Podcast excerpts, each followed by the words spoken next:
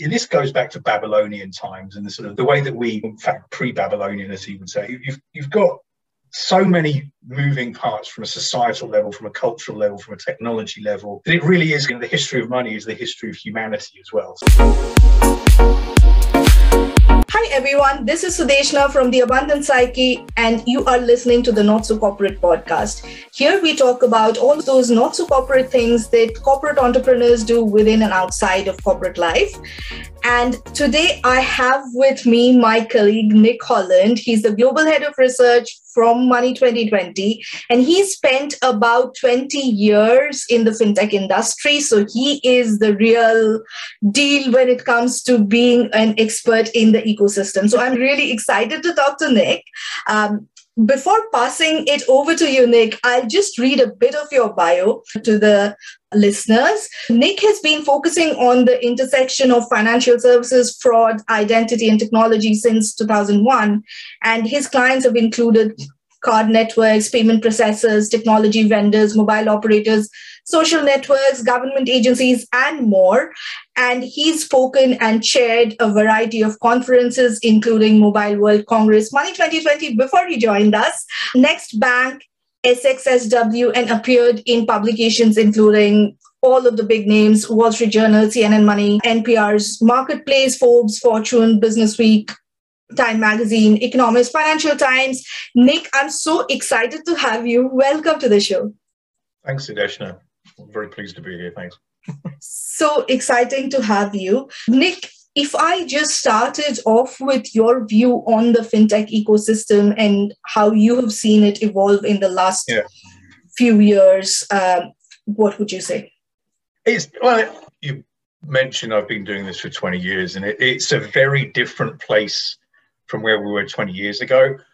But having said that, there's a lot of things that haven't changed that much as well. So it's this weird sort of two-horse race in fintech and financial services, because you always have technology evolution. You have, obviously, in the last 20 years, we've seen the emergence of smartphones and social networks and obviously blockchain and NFTs and all that stuff. But so you've got that on one side. You've got this sort of innovation from a tech side. On the back end, you've got an industry that's very pedestrian when it comes to evolving from traditional payment networks, from things like, look at any wallet you've got, you still see a magnetic stripe on that card. So it's like on one end of the scale, you're at the sharp end of really fantastic technological evolution. On the other end, you're tethered to, again, 50-year-old, 60-year-old systems that are just pervasive in everywhere. So it's a fascinating time. And like I said, I've sort of seen the evolution of particularly things like mobile payments, mobile banking, and obviously everything that goes around that. And clearly the last couple of years have been something of an accelerant in terms of some of the things that I was pushing for 20 years. And who knew the catalyst would be a pandemic? But like I say, there's a great deal of innovation, but it's also within the confines of a lot of cultural norms and traditions that are in some ways, I would say, I wouldn't say stifling adoption, but they're nuances you have to consider in sort of the entire picture there. Yeah, it's interesting that you mentioned the pandemic. Do you want to maybe tell us a bit about what is the shift that the pandemic brought about that maybe someone like you had been pushing for 20 years and then the pandemic changed everything? Well, the first exhibit A is this: none of this exists, right? I'm living in this sort of virtual space now. We all are. It's all a bit of smoke and mirrors. Clearly, it's evolved the way we work and the way we live in a fairly dramatic manner. But I think that in terms of from the payment standpoint, certainly things like contactless payments and the ability to bank or pay anywhere have again had to evolve leaps and bounds because people couldn't physically go to a bank branch. So there's some sort of square peg round hole solutions there. You're seeing a lot of QR codes that are not the best technology solution, but they are readily available. And I think it's clearly necessity is the mother of invention, right? So you've had to, in a lot of cases, just deal with that. If people are working remotely, you've got to evolve things very quickly to obviously embrace that new scenario. So it's been, I think, an eye-opener for a lot of institutions that were probably more pedestrian, that were more, I wouldn't say handcuffed, but certainly bound to traditional banks and bank branches and so on. And again, you see that in the retail space as well. I mean, the retailers that didn't necessarily evolve their digital channels probably had a harder time than others. But I think for a lot of companies, it's been something that they were on this trajectory anyway, and this has just sort of accelerated what they were planning to do in the next 3 to 5 years. So they just had to compress the timeline within a couple of years. So on that is really interesting, because for the first few months of the pandemic, at least, I think all of us were dealing with, I don't even want to touch my credit card to the machine. So that's what we sort of dealt with. People were going cashless. My parents almost went cashless. That's a big thing. It has been, yeah. Like I said, I was looking at contactless technologies back in 2001 for, I did my master's thesis on contactless payments, which was a little before it was ready for the market. And I spent probably the best part of 15 years after that trying to push for the, when are they going to happen? And we brought out Apple Pay and so on, but there still really wasn't that use case. Until, like you say, the pandemic, you didn't want to touch a point of sale terminal, you didn't want to touch an ATM, you didn't really want to go anywhere near physical paper. In fact, I can remember clearly probably the middle of the pandemic, sudden craving to go and get a hot dog from a street vendor. Had to pay with cash, had to go and get some cash out of the ATM. And it was like holding someone's face mask. It was like just this sort of limp note. And I was like, this is eating street hot dogs. But then, you know, even if you can't trust the notes, it's a strange feeling. So, and I think we maybe got over that germophobia a little bit, but it's a lot of it's about muscle memory when it comes to payments, right? So it's habitually now, I don't even bother reaching for my wallet. I'll grab my phone and use that to pay. So it's... Yeah. It's something's changed in terms of the mechanisms of payments. I can't remember, other than the hot dog incident, the last time I actually held physical money. Yeah, got it. So do you feel like we are already at that point where we are reaching a place of, if some businesses don't cope up or step up or change their tech stack, they will perhaps start dying off? Or are we still a few years away from that? Do you feel like that point? Yeah, I don't, again, like I said, I think it's going to become cumbersome for some businesses that want to deal, predominantly in cash or checks. And I think the US is probably a little bit behind Europe when it comes to, the evolution of payments. But I think from two things, from an inclusion aspect, you've got to consider that not all people are that tech savvy. So to force kind of a transition to digital, and that might even include card payments, might be something they don't want to do. The other thing is, again, it's just like I say, there's this sort of very strong legacy tradition of analog payment mechanisms that's still very pervasive. It's still, people don't trust necessarily the lack of anonymity you have with electronic payments. There's a lot of people who would prefer to use paper cash for whatever reasons. It's the dollar bill is a reliable universal mechanism of trust. I think if I'm going to jump to a neo bank with a name that's maybe an acronym or something a bit funky, I don't, as a consumer, necessarily know that is legitimate, but I do know that the bank down the street from me, it's got sort of the Corinthian columns outside. It's got bank vaults. I can see there's people in there.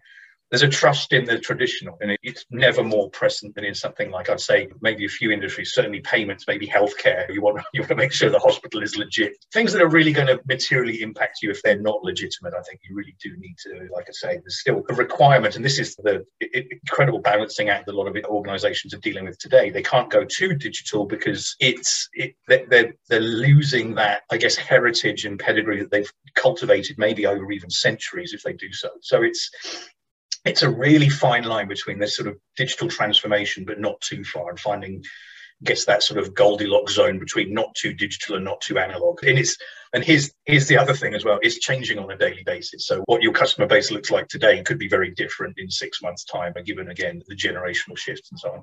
Yeah, exactly. And I think you throw into that things like security, like cybersecurity. Yeah. Like one of the reasons my dad never trusts ATM payments, my God, like I don't know how the man lives without a card in 2022. But anywho, there are still people like that, and they won't trust the system because he's afraid that his card thing might get hacked. Sure, yeah. But so can his bank get hacked? It's also worth noting there are, for our kind of collective reliance on things like mobile technology and cell towers and all that kind of stuff, it's not very difficult in America to find places where you've got no cellular connectivity or you've got no internet access. And you have to have the legacy systems in place because, like I say, literally some places, and I don't even have to go very far from here, you're going down to sort of far more basic mobile networks, but you can't get any coverage whatsoever. So you need to have that fallback on things that will work in an offline environment as well.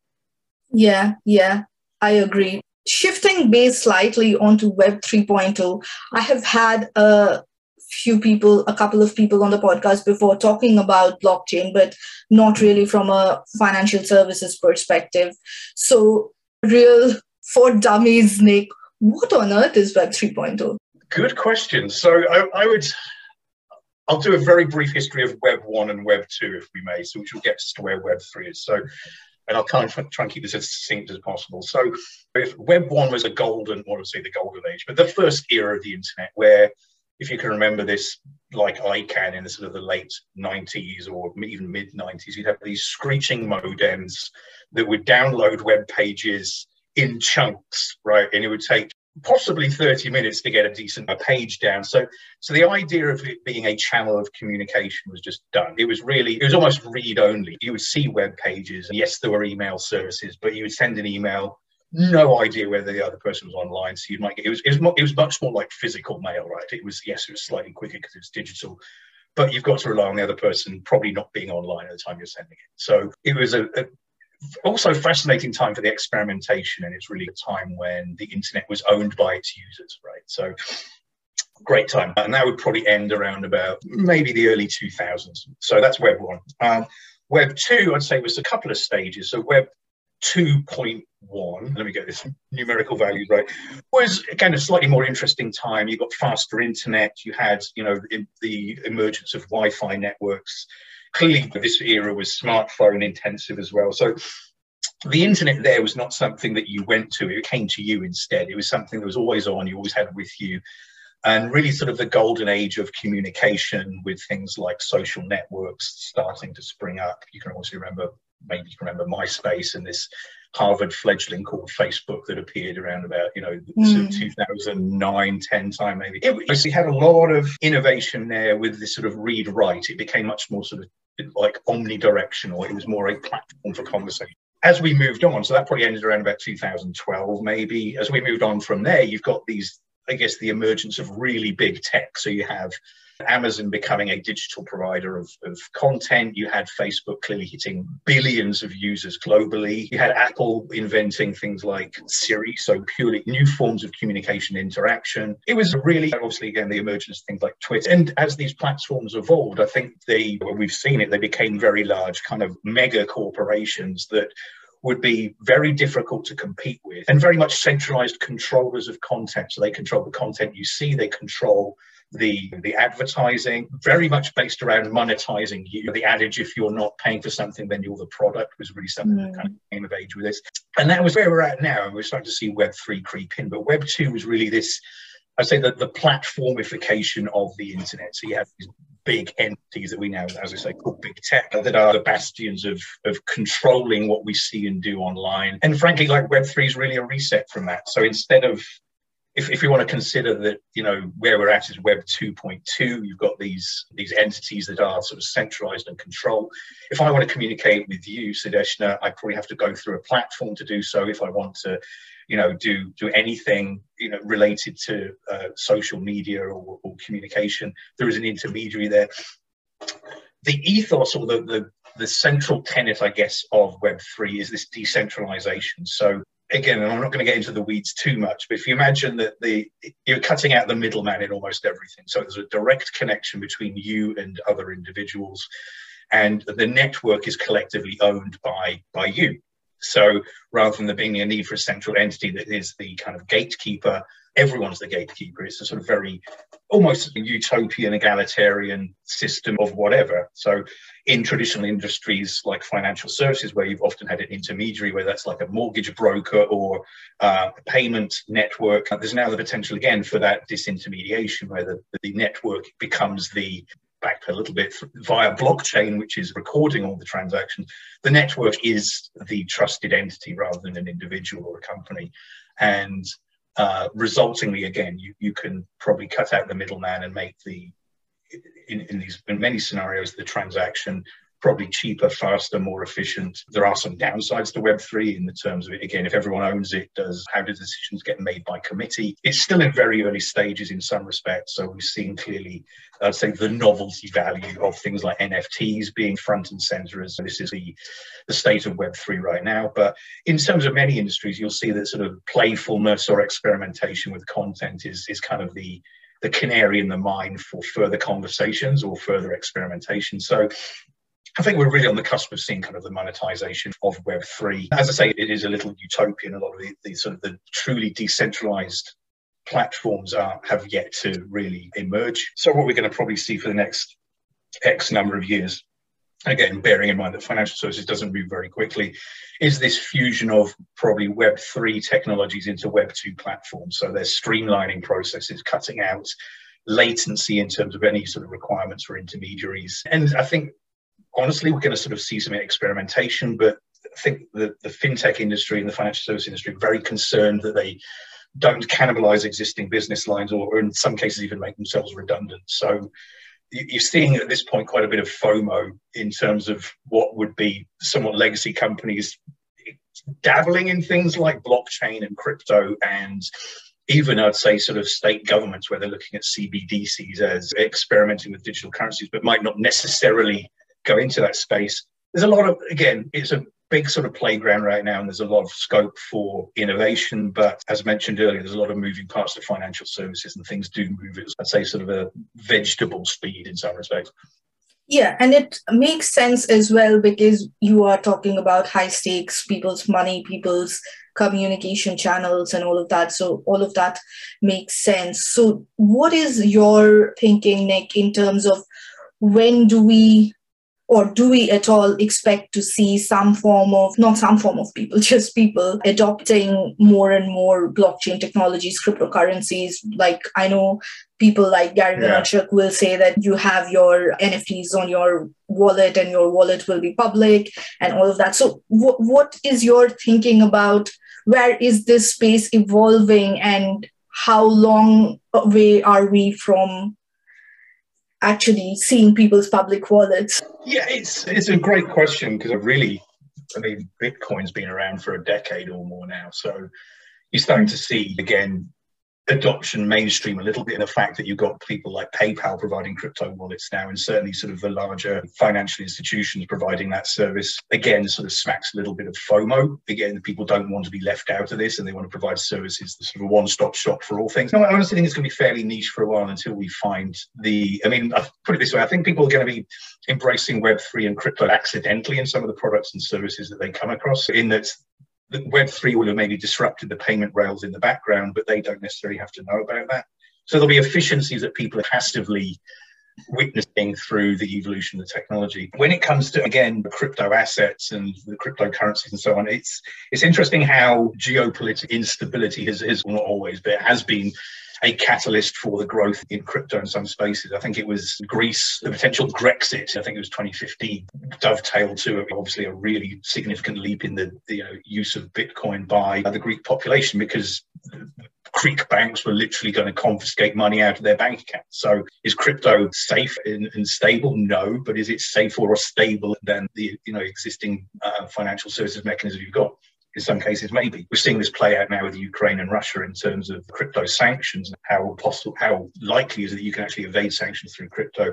But also again, we've seen the positive side of crypto donations being extremely impactful, and the acceleration of crypto is something that's normalized within sort of the Ukrainian population. So I think there's a lot of sort of precipitating events that are sort of accelerating crypto and cryptocurrencies and so on. But again, back to my earlier point, people like physical cash. They like, they trust money that is issued by a state government, and the whole concept of crypto. I mean, put it this way, I can't easily explain it to even my crypto friends, let alone the population at large. So it's not easy to get your head in this idea that, what was one of the analogies I heard? It's like a cryptocurrency is like having a taxi running outside your house that is solving Sudokus that you can use to buy heroin. So it's really a little obsolete now, but it's a strange thing to explain. Or why are people mining cryptocurrency and it's costing, in terms of gigawatts, huge amounts for something that is intangible? But it's... Yeah, and part of me is like, but then philosophically speaking, what is money? I wrote a blog post on this, which we'll be publishing not too soon, but it's like, why did someone pay $69 million for Beeple's, basically a JPEG last year, right? Which is, made him the third most, wealthy living artist today. But it's like, well, if you look at a Picasso, it's just oil on canvas, right? If you look, get it down to its constituent parts. Or if you look at, I think there's Damien Hirst's Shark in Formaldehyde, that is art, or is it just a shark in formaldehyde? And it's so much to do with context and scarcity and the timing of when something happens. So you see NFTs being mined or created in massive numbers right now. And it's, the original Bored Apes are significant and commanding high prices. When everyone has them, it's like something you get out of a cereal packet, right? It's just that. So NFTs, I think, have been sort of an interesting proof of concept. But I think, as I say, the true value proposition is in this ability to re-architect some of the fundamentals of various businesses where there's been an intermediary, but also just the fundamental shifting of something, making something digital, which has always been fungible, into something that is now non-fungible. So the entire creative industry, we're in it as well. If I publish a piece of literature on the internet, effectively anyone can cut and paste that, and they've got their own version, which is why you have things like paywalls and so on and so forth, or subscriptions for content. In the context of it now becoming non-fungible, that item is now unique, and there is a process that it's become scarce. So there's a lot in that, I think, as well. But we're just really just touching the surface on the potential value propositions there. Yeah, for sure. And I think on that, my sort of gut feel says that people, brands who are already well established in the physical world will perhaps find faster success in this NFT world and probably can sustain success. So then is it in and all of that? I don't know. Yeah, it's interesting. I was chatting with a colleague about this earlier. It's like, so as banks and retailers move to the metaverse, I'm concerned about their lack of imagination, where I don't want to go wandering around shopping aisles in a virtual Marks and Spencer. So because it exists, let's think about the unique attributes of the metaverse and maybe how we can embrace that rather than just recreating, the physical world in a digital format. So I think we're going to see a lot of big brands experiment in the metaverse, but I think be guilty of a total lack of imagination. So I don't want the idea of lining up in a virtual bank branch to go and pay a check-in. Let's replicate the worst aspects of the physical. Yeah, format.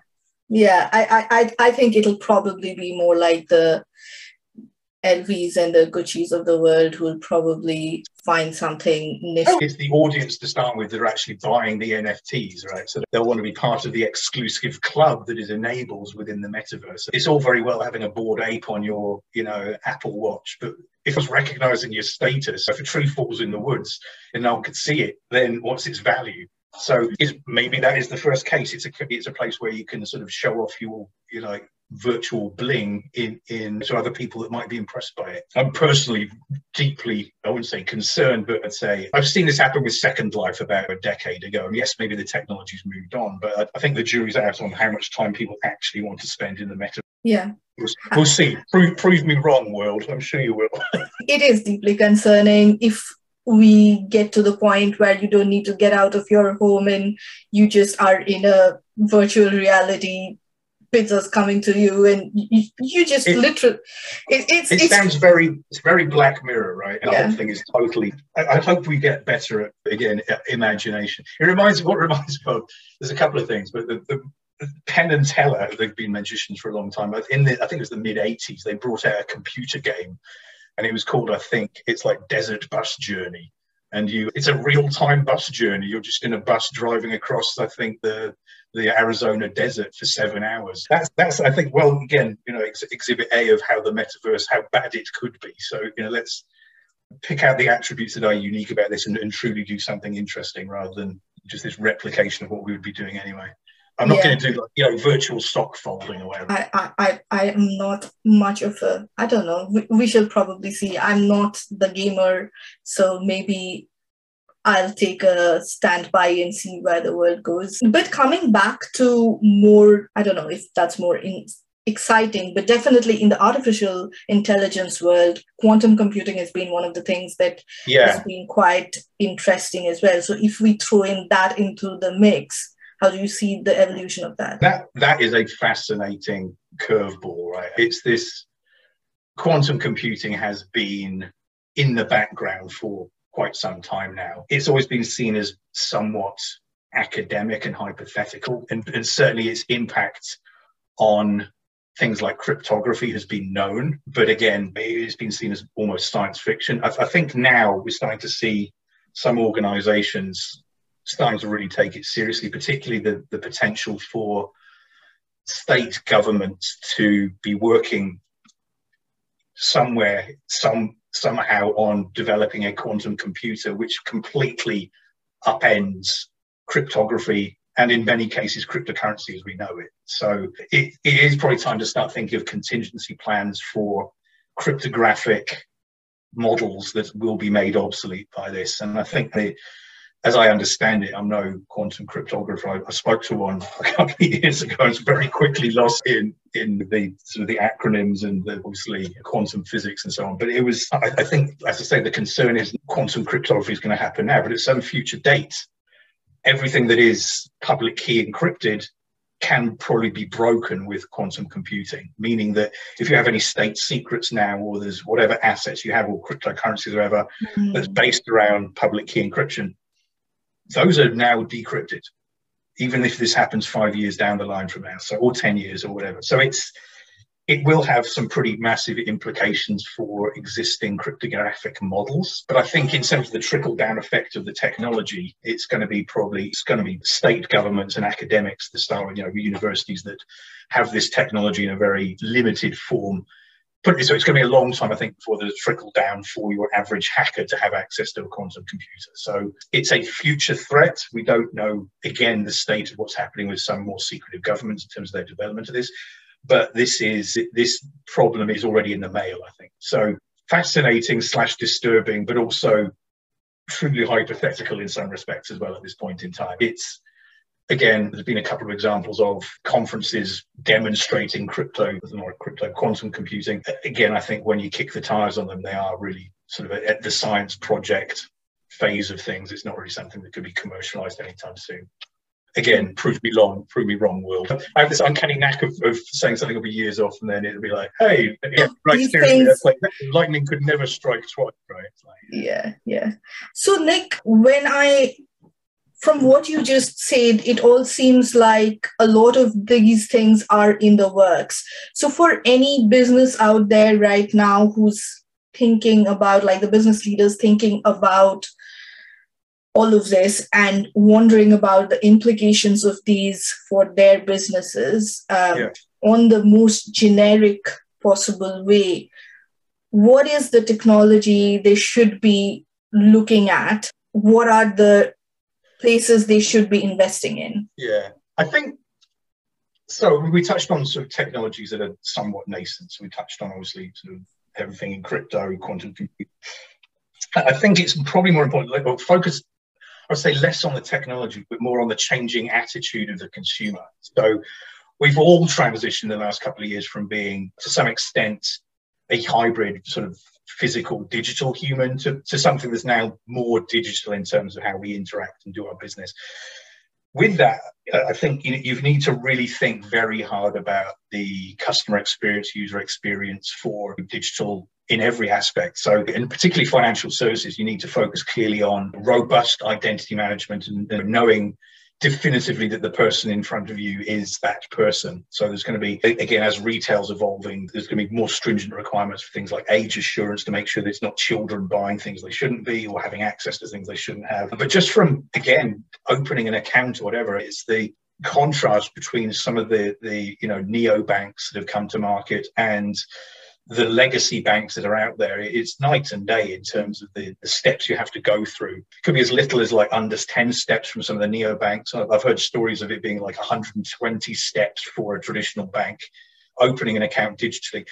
And then you've still got to go to a bank branch and show them a utility bill and your driver's license or whatever. So it, personally, where most companies should be focusing is very much on that onboarding of the consumer and a focus on their digital life cycle as well. So it's not just about, even just 10 years ago, you could rely on a certain amount of foot traffic to your bank branch and opening an account and staying with you because they weren't really involved in the internet. They were quite happy with, you know, their local bank branch or community bank or whatever, and that was fine. And to some extent, that still is fine for a lot of people. But now that assumption that they're going to stay with you for X number of years is gone. That you're more likely to build a financial product of your own that is a mixture of, if we look at what I use now, is a mixture of physical banks, purely digital banks, the payment network provide people like PayPal or Venmo over here. It's this kind of hodgepodge of different providers that will collectively form a solution for me. So I think there's two things from that. I mean, clearly there's a need for interoperability between these organizations, and I think to some extent so the open banking standards are getting us towards that. I also think as well there's this need for organizations to think more holistically again about that life cycle management, and you're seeing this in some ideas, this idea of kind of the super apps for banking or the super apps for payments. You know, I think it's incumbent on us to really focus on again that user experience and making sure that services and products are sticky enough that people won't move to alternative providers, but are also constantly evolving and fulfilling their needs for that streamlined activity. You know, it's And that goes into all aspects of banking. I mean, the whole idea of you've got 3 business days for something to settle in your bank account when you can stream a video instantly. Or I can order groceries and have them in half an hour to my house. So the idea, you're not just being compared now to financial services, you're being compared to everything, video delivery, like retail delivery, everything. So the battle lines have changed a lot. You've clearly got this, your comparison to everything that's out there now rather than just financial providers. And it's almost on a global level as well. You're not any more bound to the banks that are in your region or even your country. You could be banking internationally or using international providers. So it's a buyer's choice, and I think it's absolutely incumbent on the providers, the financial institutions, payment networks to work on just making sure that the user experience is as seamless as possible, balancing out that, knowing who somebody is definitively using, I would say, things like behavioral biometrics or telemetry from mobile signals, but also you clearly want to still have that personal touch as well. So it's a fine line, clearly. You don't want to be sort of so stringent in terms of onboarding that people defect, but you also need to know who they are. So that's where I see the real battle lines right now. Again, this fusion of, you know, robust identity management with certainly customer lifecycle management design that is going to keep people on board for months and years. Yeah, I think consumer experience, customer experience, data on that, their behavior, all of that, and through insight that the privacy norms going sort of absolutely crazy in the data world, becoming more and more complex every day. So I think from what I gathered, you say it is like focus there, perhaps, and do what is best for your customers so that you retain them for longer. And absolutely have one eye on what's happening at a macro level in terms of, you know, people's attitudes towards crypto and their attitudes towards whatever that's changing. It's, as you say, you've got to be, the thing to consider is we're not going back. Again, whatever's happened in the last few years, we're not going back to anything like 2019. It's that ship has sailed. The digital acceleration happened. We've now moved to a basically different way of enacting or reacting to the world around us. So Nick, you have had a really fascinating career. Sometimes I feel jealous of all of the things that you've gotten to do, talking to a variety of people, stakeholders, clients across the fintech ecosystem. If I asked you for your biggest career lesson and your advice to anyone who's aspiring to do something like you did, what would that be? I'd say just be hungry. There's no other advice. It's not even really advice. You're either passionate about a topic or you're not. And I discovered fintech before it was fintech. I did my master's degree, as I said, focused on payment technology for my thesis, and it just opened up a world to me. Self-admittedly nerdy topic, but there's a collective of nerds out there that find that the idiosyncrasies of the payments world and the retail banking world and so on fascinating, because it is, again, if you read, huge fan of Dave Birch, you know, if you read any of his stuff, this goes back to Babylonian times and the sort of the way that we, in fact, pre-Babylonian, as he would say, you've got so many moving parts from a societal level, from a cultural level, from a technology level, that it really is, you know, the history of money is the history of humanity as well. So it's, from that standpoint, it's fascinating. So full disclosure, like I said, master's degree around payment technology, but prior to that, my bachelor's was art history, so I was always historically curious. But like I say, it's for me just a fascinating and ever-evolving topic that touches every aspect of our daily lives. So I think it's not really a lesson, it's more of an epiphany for me. It's like, this is actually the Hogwarts sorting hats decided that I was a fintech nerd at some point, and it's like, this is what you do.